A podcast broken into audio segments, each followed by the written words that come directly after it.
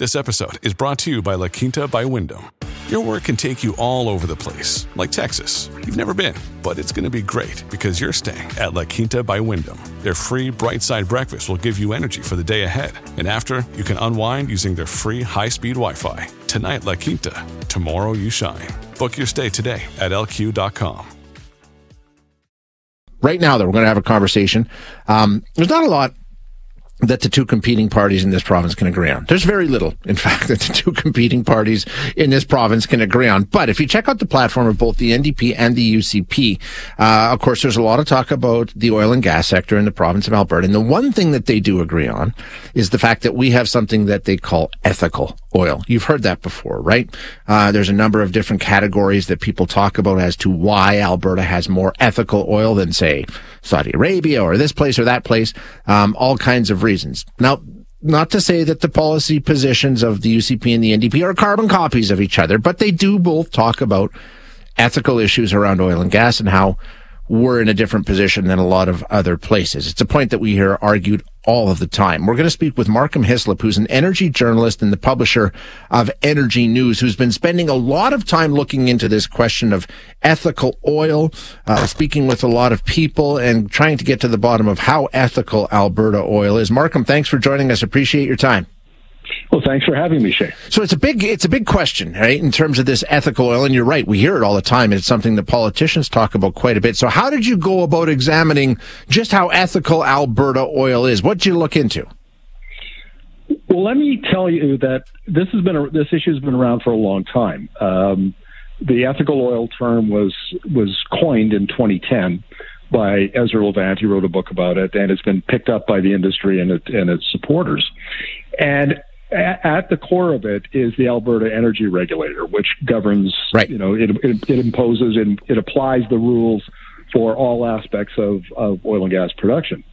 And I've been, I've done interviews about the AER and the regulatory issues over the years, but I knew that there was a lot more to it. And, and so I've resisted really jumping into that rabbit hole.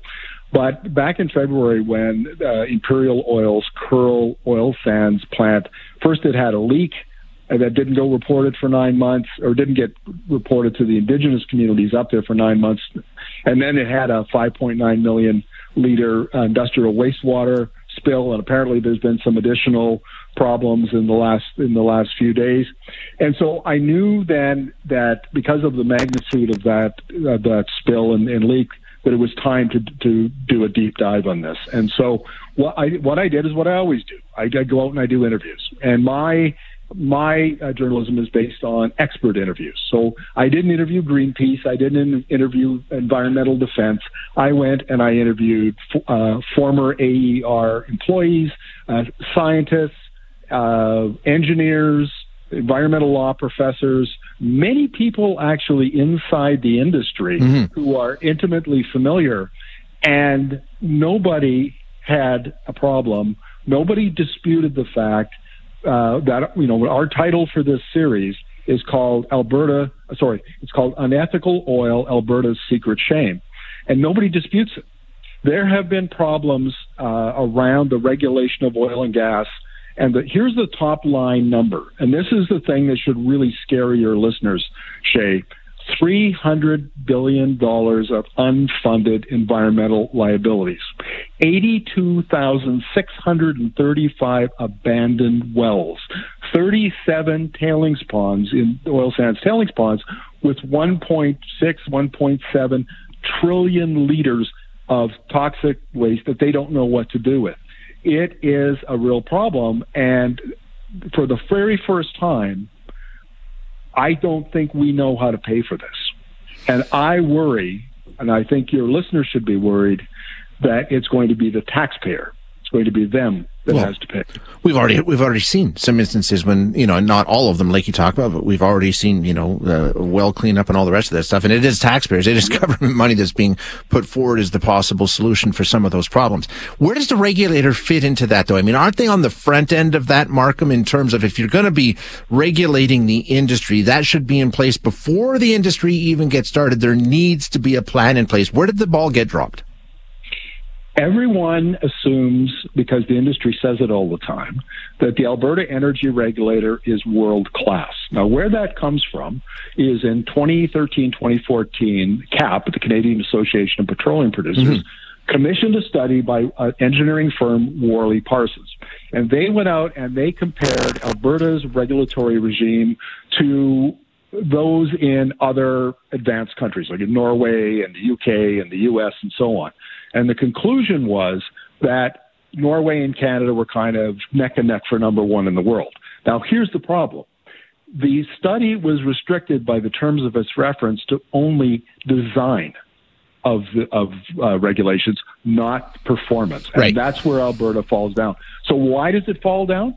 Because in Norway, a rule is a rule, but in Alberta, right from the very beginning, and this goes back right to the 1950s when the modern regulatory uh, you know regime was starting to be set up. Uh, Alberta, more than any other jurisdiction, builds in discretion. So what that means is, when is a rule a rule? What do you need it to mean? What does what do you need that rule to be? So right from the CEO of the AER right down to the field inspectors and the subject matter experts, they apply the rules with discretion. And there are four filters, sort of four principles that guide that discretion. The first one is expand the industry. And Alberta has always put growth of, of oil production and gas production above all else. The second thing is attraction of capital because that creates a lot of business opportunities for the you know Alberta businesses. Third, job creation. Fourth, government revenue. So when uh, the an AER, the AER writ large or an inspector or whoever it is, an employee of the AER goes to apply rules, then they look at those four mm-hmm. issues, mm-hmm. and that will guide them as to how much they bend the rules. Sometimes they bend the rules a lot. Sometimes they don't bend the rules at all. Sometimes it's in between. Because okay. it's such a so that's that's where where why not only is it not ethical, it's actually unethical because the rules get bent and have been for 70 years.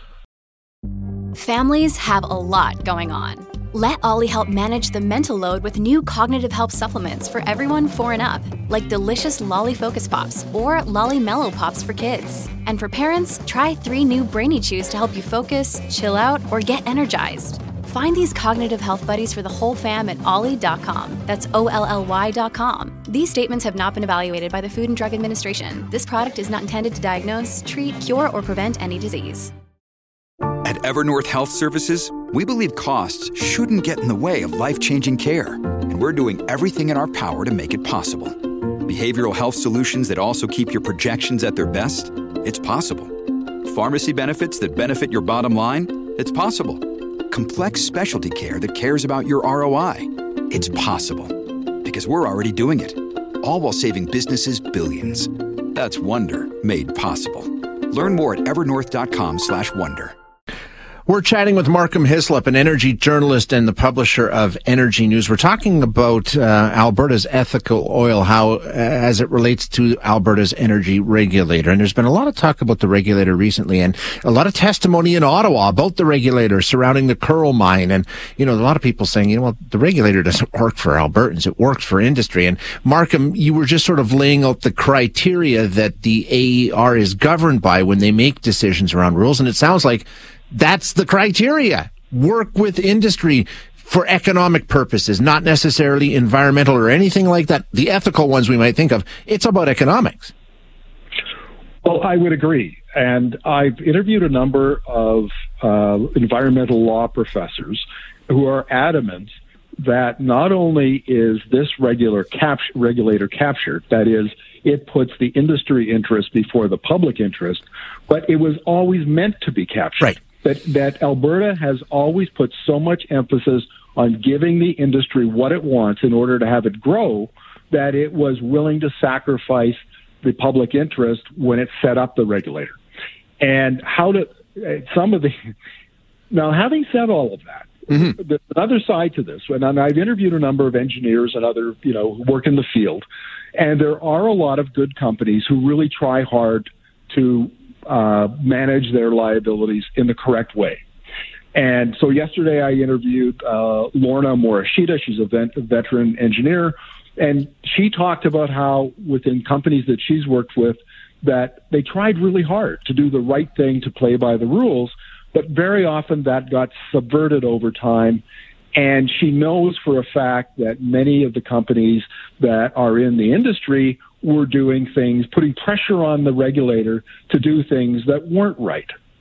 And so it, it's not like the entire industry is rotten to the core, but there's enough of it out there that this is how we wound up with 300 billion of unfunded liabilities, bending the rules on a regular basis. That's often the norm with the regulator.